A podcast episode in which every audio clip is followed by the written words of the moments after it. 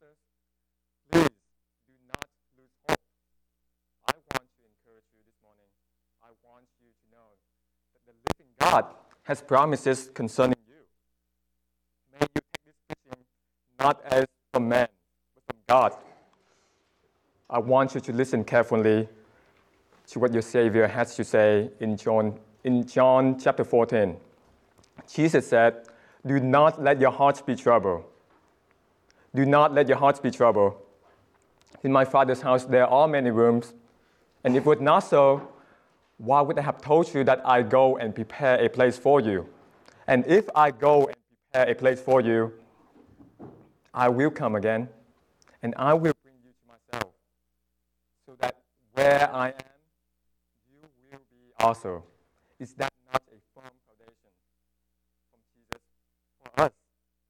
That He is even now in heaven preparing a specific room for you so that you will be with Him one day. Why am I speaking about all of this? Because I believe there is great rel- rel- relevancy concerning Genesis 48, concerning the person of Jacob. We have been in Genesis for a little while now, and we are reaching the end. I want all of you with me to think about the life of the patriarch Jacob. We started with um, Genesis uh, 28, all the way to here we are now, Genesis 4, 28 to 48. How Jacob started out very brightly. Would you not say with me that his life for the past at least 16 chapters have been quite disappointing? That he started out believing God, making the God of Abraham the God of Jacob, trusting in him in battle that he will give Jacob a land and a people. And then he, this is the same man who loved Rachel so much that seven years to him was considered as a few days. And then he wrestled with God, trusting in the blessing that God would give him. Then what happened? He became dejected. He became cranky. He became quick to lose hope. What happened to Jacob? Well, what happened to some of you?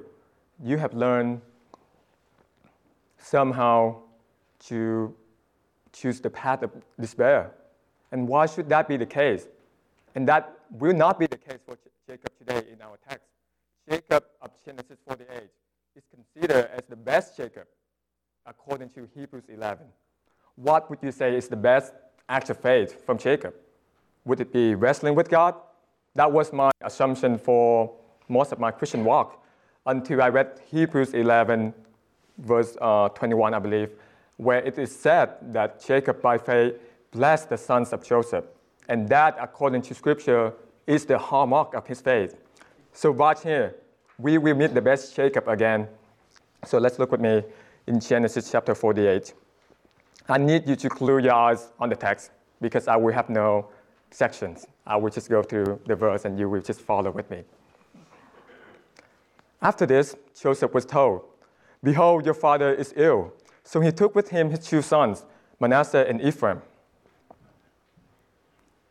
As soon as he uh, heard the news that his father is dying, Joseph finds it necessary um, to be hasty in bringing his sons to be blessed by his father. Now, I want you to understand this.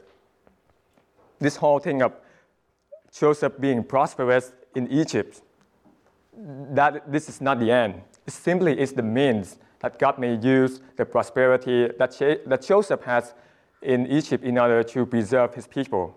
So, this blessing to Joseph is not the icing on the cake that is Egypt, it is the cake.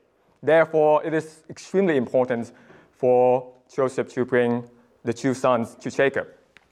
Now, imagine this uh, encounter between Jacob and Joseph and think about how monumental this event is for the original audience, the Jews, because the protagonist of the story, Joseph, is now meeting with the, the patriarch of the faith.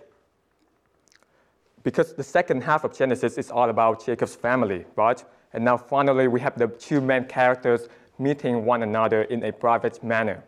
As Joseph is approaching that private chamber of the patriarch, we must know something extremely tremendous is about to happen. Now think about this.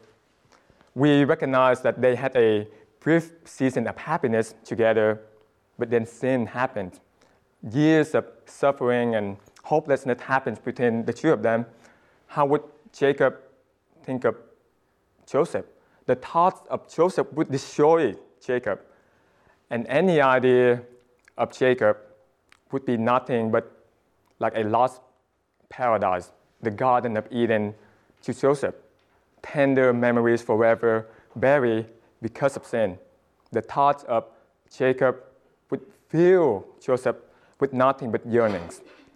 But by the loving kindness of God, finally, father and son are now in the same room together, face to face. Now look at uh, verse 2. It was told to Jacob, Your son Joseph has come to you. Now notice this. Then Israel summoned his strength and sat up in bed. We must take notice in the genius writing of Moses. He no longer called Jacob Jacob, but from this point on and for the rest of this chapter, he will be referred to majorly, um, most, of the, most of the time as Israel. Because from this point on, he's no longer speaking as merely a father. He is speaking as the prophet of the upcoming nation of Israel. He will be speaking prophetically concerning the future, supernaturally, as the mouthpiece of God. And again, Jacob also saw how important this is. He summoned his strength and sat up in bed. And Jacob said to Joseph, God Almighty appeared to me at Luz in the land of Canaan and blessed me.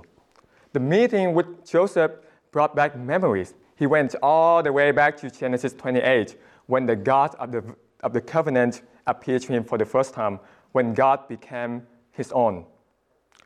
Christians, believers, do you remember when God Almighty first appeared to you? When you were first born again? When Jesus found you? Is there not something about old age that caused, you know, old people to reflect a whole lot more than younger people? Amen. You know this. I mean, um, another old man in the New Testament, Paul, in 2 Timothy chapter 2, verse 8.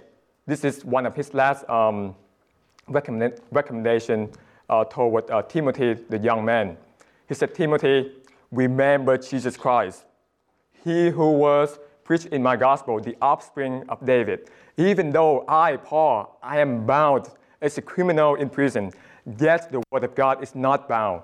That is the difference between Paul and Jacob for the last 22 uh, chapters. Paul was not quick to forget the God of the covenant. Therefore, he knows even though I am bound in this earthly circumstance, the word of God is not bound. I will remember him. For as Jacob, he has been quick to forget the God of the covenants. Therefore, he has been in despair. And think about this. He's telling Timothy, a faithful pastor, to remember Jesus Christ. Timothy would have every right to say, Paul, I'm a Christian. Of course, I remember Jesus. But just like some of you, you are quick to serve Jesus, but sometimes we can forget the Jesus that we serve. Do you remember Jesus Christ, whom saved you. I would say the best Christian I have met have always been a Christian who always acts like Jesus just died yesterday, resurrected today, and is coming back again tomorrow. Those are the, be- the best Christian. They act as if they just got saved yesterday, and they are wonderful because we know how it was for us when Jesus first saved us. It was beautiful memory. So now Jacob, recalling back to his younger days as he was running with Jehovah, saying, Joseph, first thing I must tell you, God Almighty appeared to me in battle in Luz, the land of Canaan, and he blessed me. Verse 4 And he said to me, Behold, I will make you fruitful and multiply you, and I will make of you two things, okay? A company of peoples, and I will give you this land. So, a promise concerning two things a people and a land to your offspring after you for an everlasting possession. But then his is the, this is where the business begins. This is the uh, reason for the meeting. And now your two sons, who were born to you in the land of Egypt before I came to you in Egypt, are mine. Ephraim and, and Manasseh shall be mine. Jacob is adopting the two sons of Joseph to be his own. I hope that we understand how huge this action is. Now ponder this. What was it about Esau that made life bitter for Isaac and Rebekah? He married foreigners. What was it so important to Abraham that he make his servants, you must swear to me that Isaac must marry my relative? It is important for the people of God to marry within the people of God. Ephraim and Manasseh, they were born of an Egyptian woman. If you go back to Genesis 41, Joseph called Manasseh Manasseh because it means I have forgotten the sorrows. God has made me forget the sorrows of my father's house. And then Ephraim means fruitful. God has made me fruitful in the land of affliction.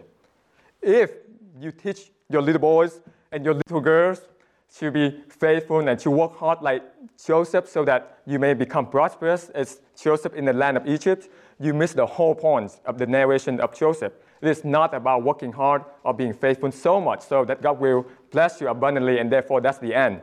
No, the prosperity of Joseph is the means, is the means by which God will use to preserve his people. Therefore, Joseph called the land of Egypt the land of my affliction, because it is not the promised land. The promised land is the land of Canaan. Therefore, it's extremely didactic for us to see how Jacob, now the patriarch, is proposing to adopt the foreign sons into his family. and then verse 6 The children that you father after them shall be yours. They shall be called by the name of their brothers in their inheritance. This means to us that Jacob is now making Joseph the firstborn within the family because he's giving Joseph a double portion. Do we understand this? Because uh, within the nation of, of Israel later, there will not be a tribe of Joseph, but there will be two tribes, two clans, Ephraim and, and Manasseh, which will come after Joseph. So Joseph is receiving a double portion. But think about this. Um, what does it mean when he said that uh, the sons that will be born after you will be, what is it called, will be called by the names of their brothers? This means that whatever sons you have afterward Joseph, they will be counted into the tribes of Ephraim and Manasseh. Verse 7 As for me, when I came from Padan, to my sorrow Rachel died in the land of Canaan on the way, when there was still some distance to go to Ephrath, and I buried her there on the way to Ephrath, that is Beth- Bethlehem. Jacob is saying to Joseph, in the same way that your beloved mother was giving me two sons, you and Benjamin, as I was entering into the land of Canaan, I would like for you to give me two sons, as my people one day will go back to Canaan. Verse 8 When Israel saw Joseph's sons, he said, Who are these? Joseph said to his father, They are my sons, whom God has given me here. Look at the attitude that Joseph has toward his sons. He is not ashamed of them. He is not ashamed of their heritage. He's not ashamed by the fact that this is not a desirable circumstance. Yes, sin has consequences.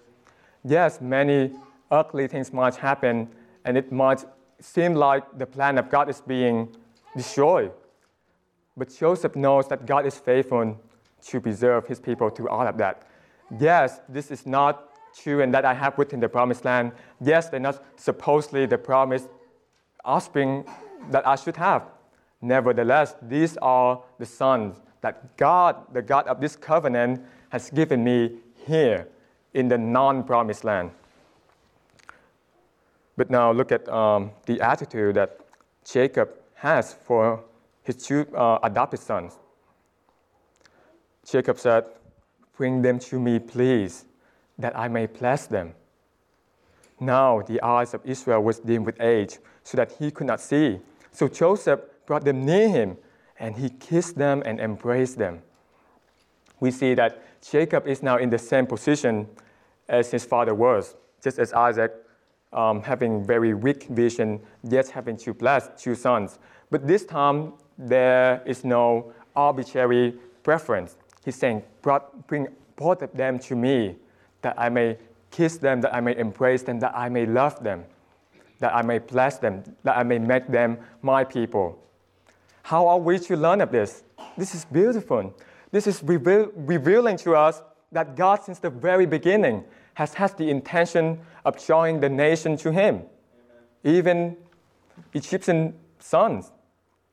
This is the same way that Jacob is embracing and kissing Ephraim and Manasseh ought to be how we think how God is treating us Gentiles.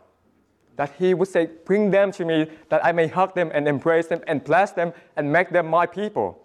One of my most favorite verses uh, from the Old Testament, Hosea 1, verse 10, which I would say is my life verse, says this. And I think about this every single time I think about my home country, Vietnam.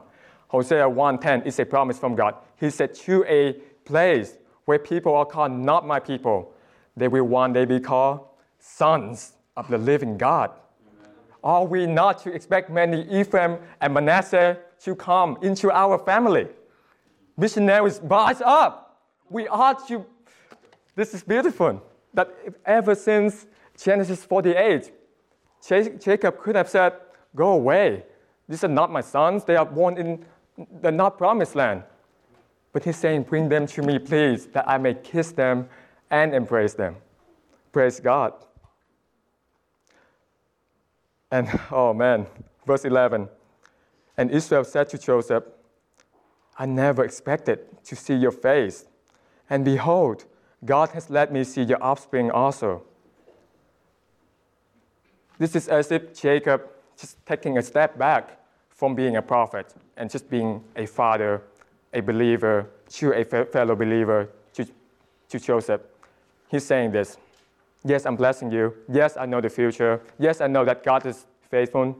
But I must confess to you, Joseph, I, I must reveal to you my insecurity for all these years.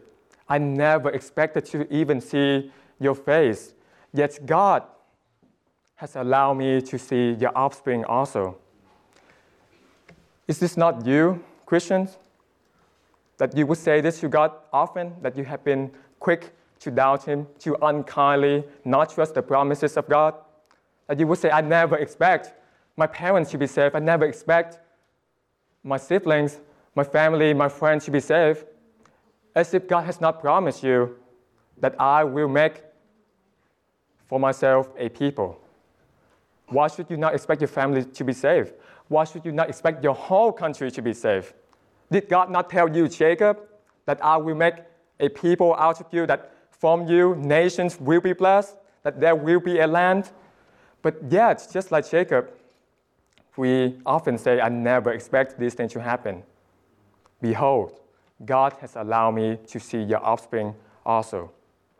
Believers, when did you start? When did you stop expecting good things from God? Who told you to lose hope.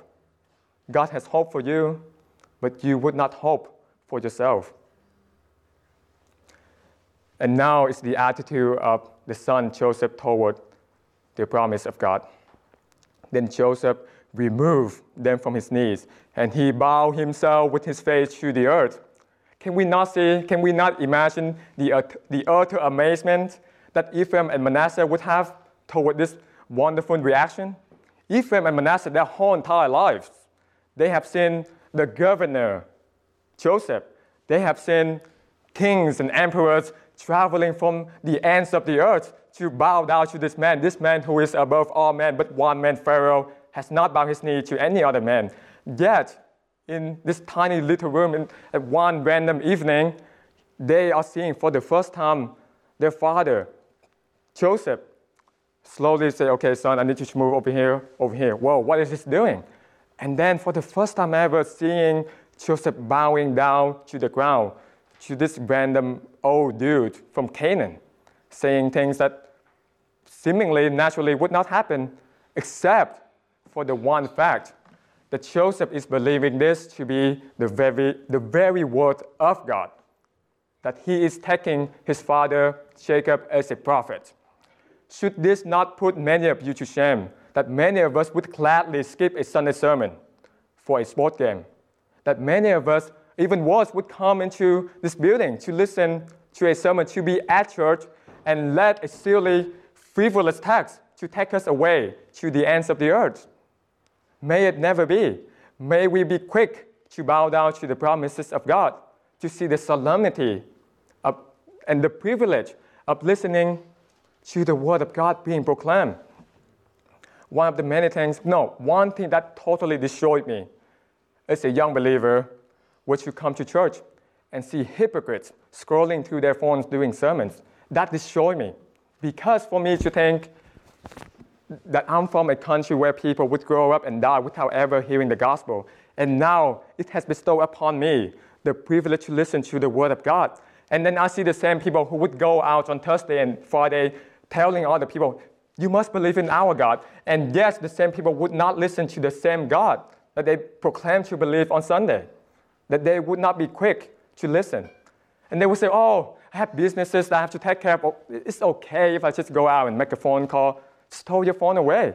Do you honestly think that you are busier than Joseph the governor, who takes care of the business of the whole entire world, if not at this moment, Egypt being extremely prosperous? You think he's not busier than you? But yet he took the time to listen to this old man from Canaan concerning things that he already knew. Because some of you, I know what you would say. I know the text from the sermon already. It's fine if I skip it. Well, Joseph knew the text. Abraham has been telling his family since the beginning that there will be a land and a people. But yet, he bowed down. He bowed down to the promises of God. And Joseph took them both, Ephraim in his right hand toward Israel's left hand, and Manasseh in his left hand toward Israel's right hand, and brought them near him.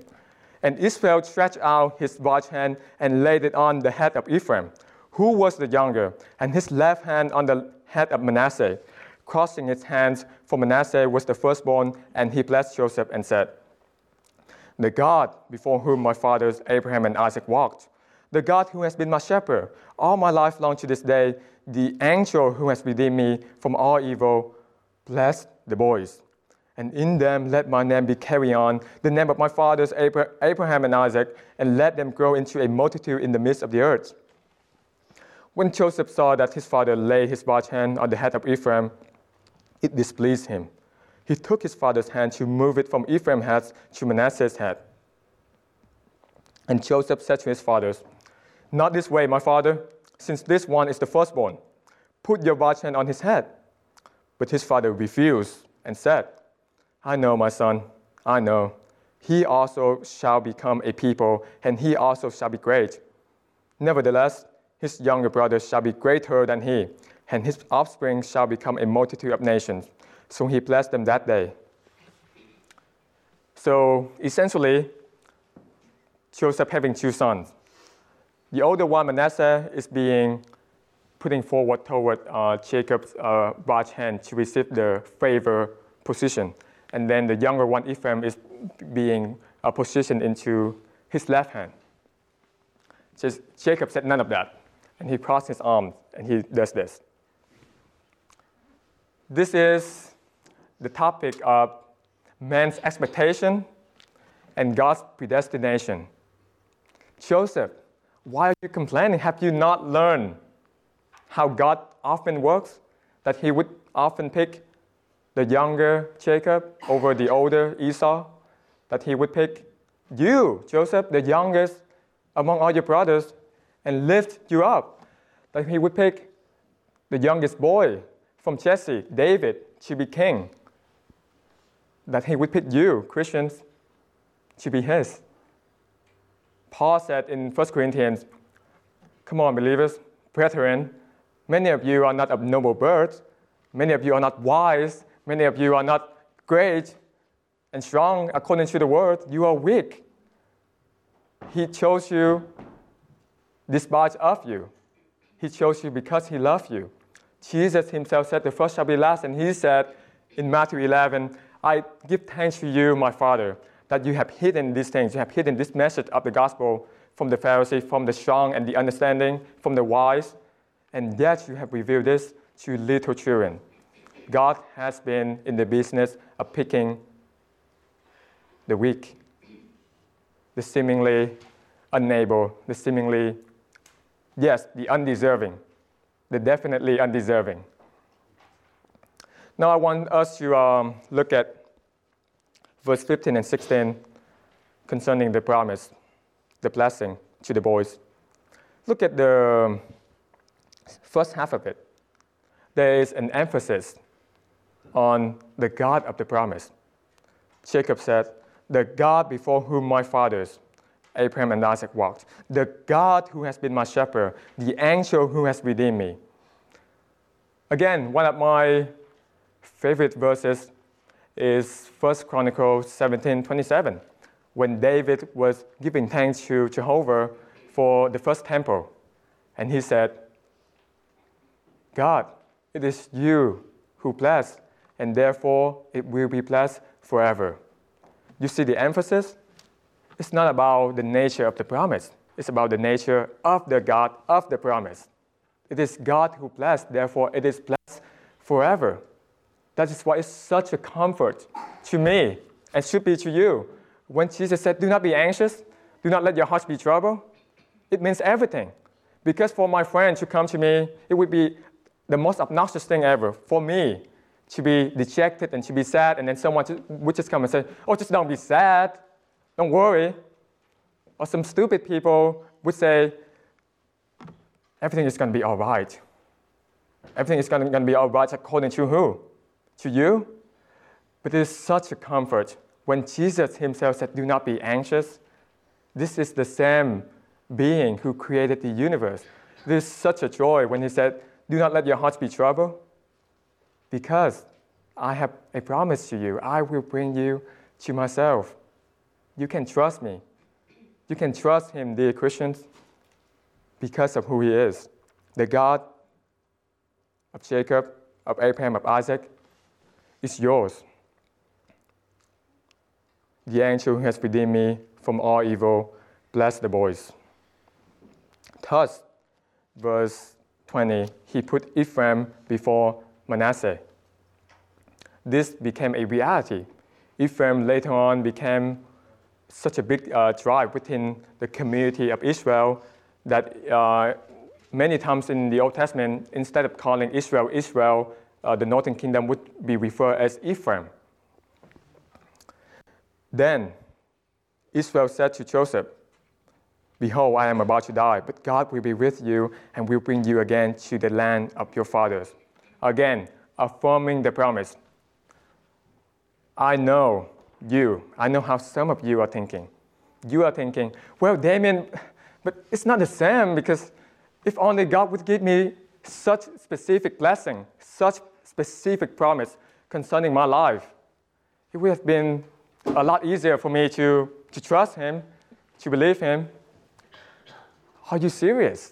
It's the exact same thing. You are getting the exact same specific promise in the New Testament. Jacob was promised a people and a land. Well, look at this again. God will be with you and will bring you again to the land of your fathers. Is that not the same thing that Jesus said in John 14? I will go and prepare a place for you, and I will come again, and I will bring you to me. Where I am, you will be also. Did he not promise a people for us? That there will be people from the east and from the west reclining at Abraham's table? Did he not promise that the harvest is plentiful? Did he not promise in Revelations that there will be a multitude of people from all tribes and all tongues, and all these people will bow down and confess that Jesus Christ is Lord? Is there not a people to look forward to, and is there not a land to look forward to? The meek shall inherit the earth. We are looking forward to the new heaven and the new earth. We have specific promises to us. The problem is, this is what you want to hear. Some of you want to hear, well, God has promised uh, for you to pick this specific career path. God has promised for you to marry such and such a person. God has promised for you to go to this specific school. You see the problem with that? Flash news. The promises of God are not about you. Well, but but Abraham was promised a land.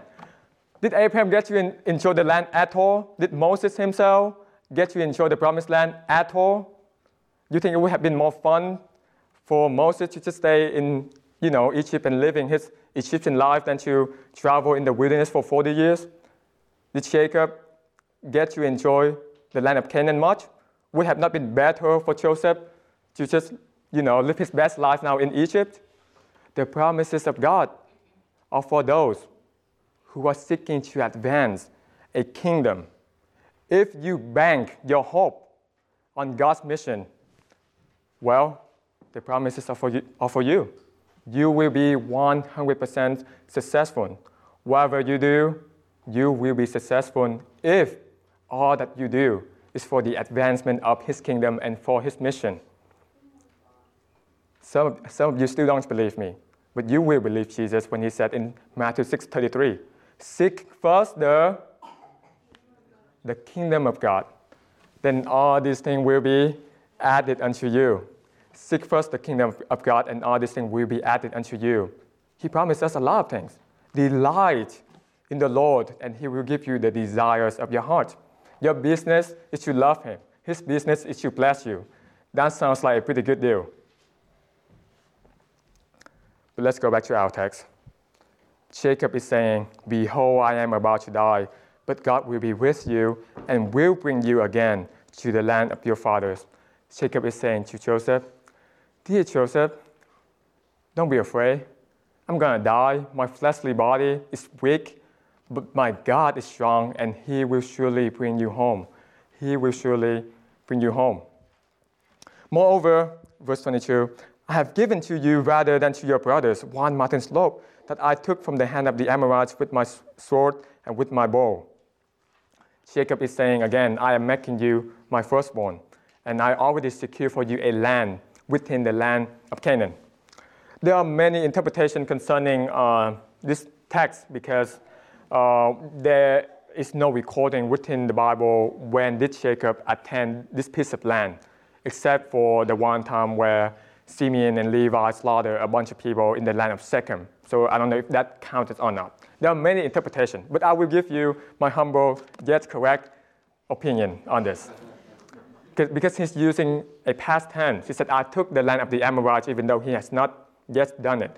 Later on, the Israel actually would be taking this land. I believe this is Jacob again speaking within the realm of prophecy, of assurance, blessed assurance that he knows. The same way that Paul was using this, this language in Romans chapter 8. He said, Those whom he predestined, he called. Those whom he called, he justified. And those whom he justified, he glorified. ED, glorified in the past. Well, none of us are glorified yet, but yet Paul was using past tense because he was so sure of the promise of God. He was so sure of that reality that he spoke as if it has happened already in the mind of God. I believe Jacob is doing the same thing. Yeah, we're not there yet, but I took for you a land already. Be sure of that. Be sure of that. Christians, I must comfort you. So let's go with me to John 14 and listen to the rest of what Jesus had to say concerning our New, Test- New Testament promise.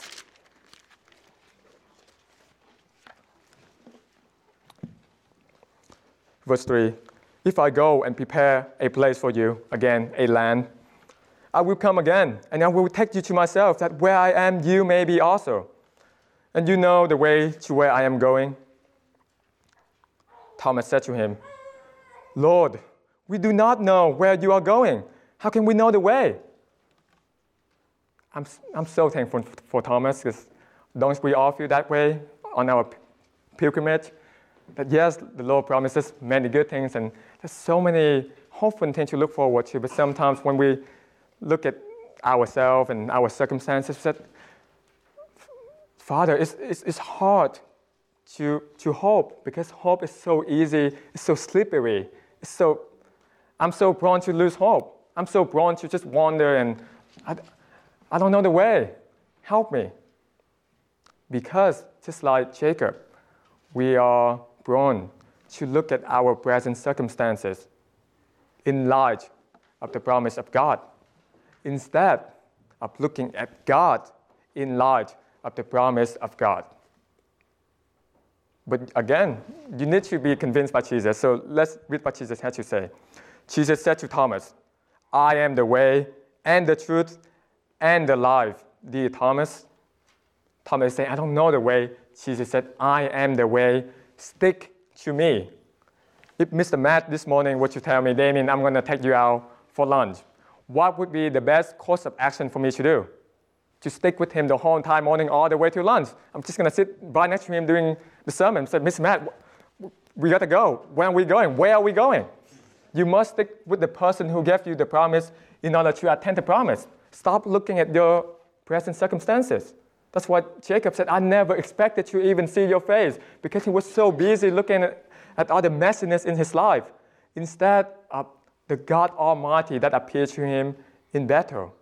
Paul, again, being the opposite of, of uh, Jacob, in Philippians chapter 1, verse 20, said, With eager expectation and earnest hope, I know I am of full assurance that Jesus Christ will be magnified in my body, whether by my life or by my death. Believers, brothers and sisters, you can hope in God. You can trust Him. And non believers, I hope that you are here in this room this morning. You would be, how should I liken you? You would be like the Egyptians standing outside of the chamber of Jacob, listening in to the promises of God. And you would be quick to scoff. You would laugh at us and say, Look at this stupid old man talking about things that he has no control over. Looking at this governor, we, we think he's so great, but now he's, he's bowing down to all this superstition. There's no promises. Not, they're not going to inherit any land. You have the same attitude toward us even today. There's no heaven to wait for. This is all we have. What are you talking about? Nations will come to Jesus Christ? You are fools. No. Egyptians, non believers, you are fools. Because one day our Moses will come and bring us home again. And on that day, you will be swallowed up in the ocean of the anger of Jehovah. But yet, you can even now bow down to the promises of God, and we would gladly bring you in as our Ephraim and our Manasseh. Bow down to the promises of God. May we do that today and forevermore. Let's pray.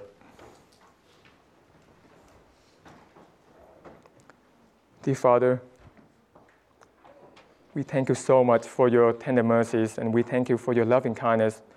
And we confess that we have been so quick to forget your promises. We have been quick to forget your goodness and your kindness and all that you have dealt toward us. And we've been quick to despair. We have been quick to lose faith. We have been quick to look at ourselves and this present age instead of the age that is to come, instead of the land that we are about to inherit. Soon you will come home. You will come here and take us home. So please come back soon, dear Lord Jesus and help us to cling to you so that we may attain the promise that you have given us. That where you are, we will be also. Thank you. Amen.